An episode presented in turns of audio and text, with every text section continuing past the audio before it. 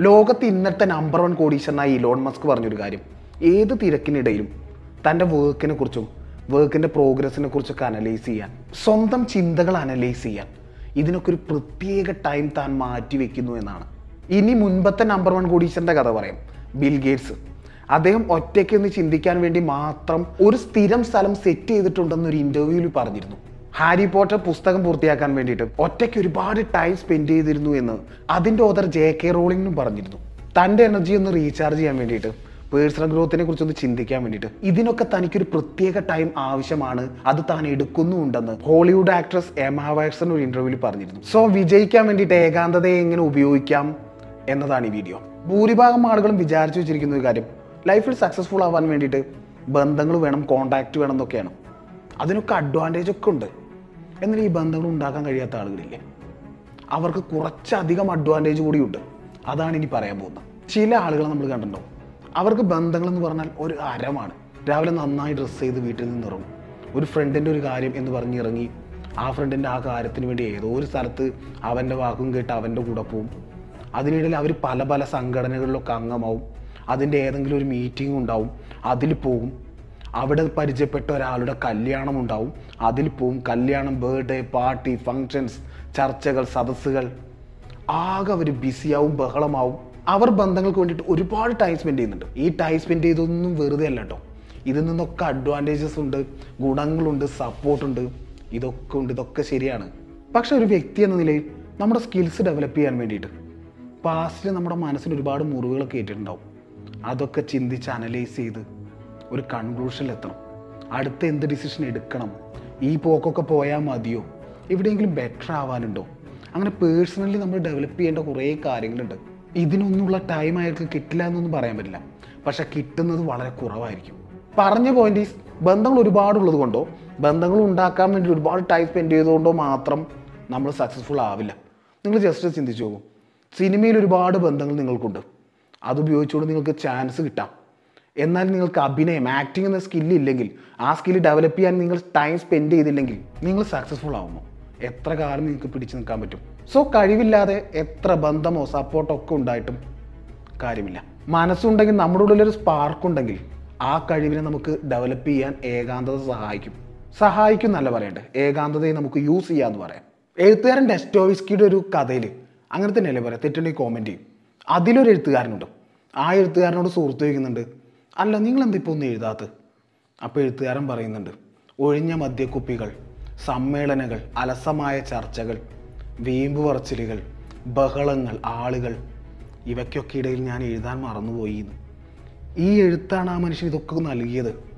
പക്ഷേ ആ സ്കില്ല് അത് ചെയ്യാതെ അയാൾ മറ്റെന്തോ ചെയ്യുന്നു. മനുഷ്യർ സൃഷ്ടിക്കുന്ന ഈ ബഹളങ്ങളില്ലേ അതിനിടയിലെല്ലാം പെട്ട് കുടുങ്ങിക്കിടന്നിട്ട് സ്വന്തം ജോലി ചെയ്യാൻ മറക്കുന്ന ആളുകളില്ലേ? അവർക്കുള്ള താക്കീതാണിതെന്നാണ് എനിക്ക് തോന്നിയത്. ഡയറക്ടർ ഫാസിൽ തന്റെ മകനെ വെച്ചൊരു സിനിമ എടുത്തു. കണ്ട പറഞ്ഞു? പയ്യൻ അത്ര പോരാ എന്ന് മോശം അഭിപ്രായം കേട്ട ആ അഭിനേതാവ് അപ്രത്യക്ഷനായി. തന്റെ ഏകാന്തമായ ആ വിദേശയാത്ര കഴിഞ്ഞിട്ട് വർഷങ്ങൾക്ക് ശേഷം ആ മനുഷ്യൻ തിരിച്ചു വന്നു. ഇന്ന് ഇന്ത്യ മുഴുവൻ അയാളെ ബെസ്റ്റ് ആക്ടറാണ് എന്ന് പറയുന്നു. ഇതുപോലെ നമുക്കും വിജയിക്കാൻ ഒറ്റയ്ക്കൊരു സമയം ആവശ്യമാണ്. ഏകാന്തത ആവശ്യമാണ്. നമ്മളെ റീബിൽഡ് ചെയ്യാൻ പഴയ കുറേ കാര്യങ്ങളുണ്ടാവും. അതിനൊക്കെ ഉപേക്ഷിക്കാൻ തള്ളിക്കളയേണ്ടതിനെ തള്ളിക്കളയാനും സ്വയം ഹീൽ ചെയ്യാൻ റിപ്പയർ ചെയ്യാൻ. ഒരു വിദേശ എഴുത്തുകാരൻ തന്റെ ഏകാന്ത നിമിഷങ്ങളെക്കുറിച്ച് ഇങ്ങനെ എഴുതി. രാവിലെ നിങ്ങൾ ആരും വിളിച്ചു ഉണർത്താനില്ല രാത്രി നിങ്ങളെ ആരും കാത്തിരിക്കാനുമില്ല. നിങ്ങൾ ആഗ്രഹിക്കുന്ന എന്തും നിങ്ങൾക്ക് എപ്പോൾ വേണമെങ്കിലും ചെയ്യാം.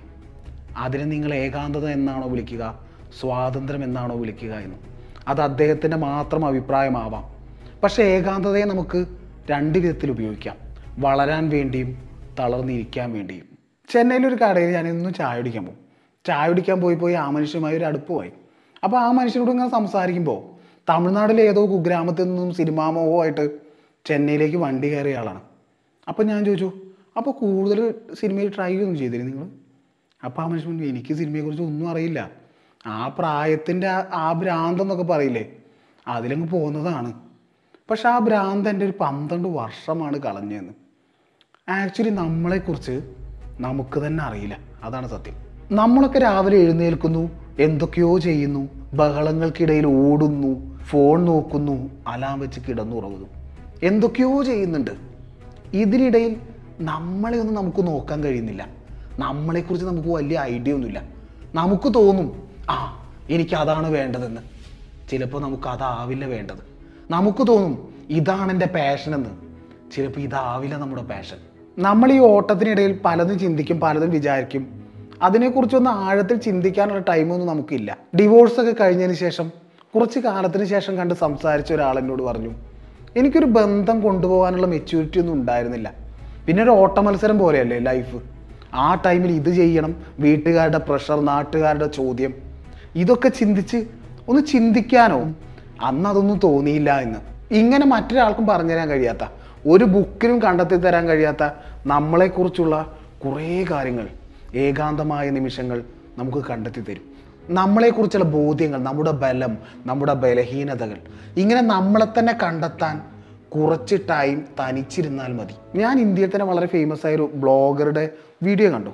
അതിൽ അദ്ദേഹത്തിന്റെ ഭാര്യ പറയുന്ന കാര്യം കറക്റ്റ് ഒൻപത് മുപ്പതൊക്കെ ആകുമ്പോൾ ബാഗൊക്കെ എടുത്ത് ആ മനുഷ്യൻ ഇറങ്ങുന്നു.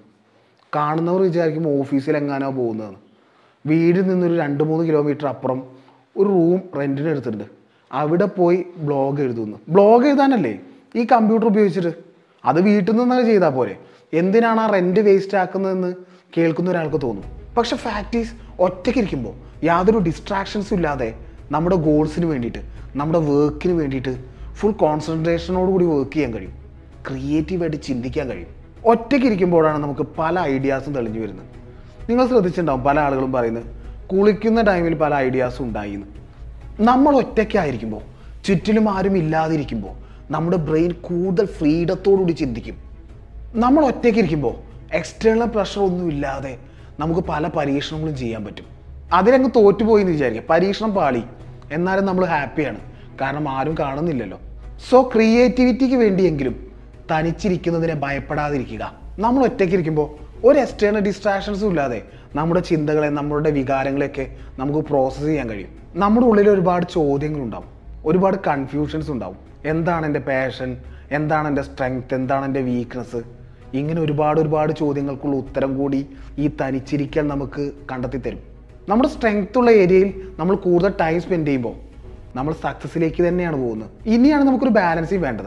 ഇതൊക്കെ പറയുമ്പോഴും നമ്മളൊരു ദ്വീപിൽ ഒറ്റപ്പെട്ട് ജീവിക്കുന്ന ആളൊന്നുമല്ല. മനുഷ്യനൊരു സമൂഹ ജീവിയാണ് മനുഷ്യൻ ആളുകളുമായി ഇടപെട്ടുകൊണ്ടേയിരിക്കണം. അതിന്റെ ഒരുപാട് ഗുണങ്ങൾ അവൻ അനുഭവിക്കണം അവൻ എൻജോയ് ചെയ്യണം. ആളുകളുമായി ഇടപെടുന്നതിലൂടെ നമ്മുടെ കാഴ്ചപ്പാടുകൾ മാറും. പുതിയ രീതിയിൽ ലൈഫിനെ നമുക്ക് കാണാൻ പറ്റും. പുതിയ കാര്യങ്ങൾ പഠിക്കാൻ പറ്റും. ഇങ്ങനെ ഒരുപാട് ഒരുപാട് ഒരുപാട് ഗുണങ്ങളും ഉണ്ട്.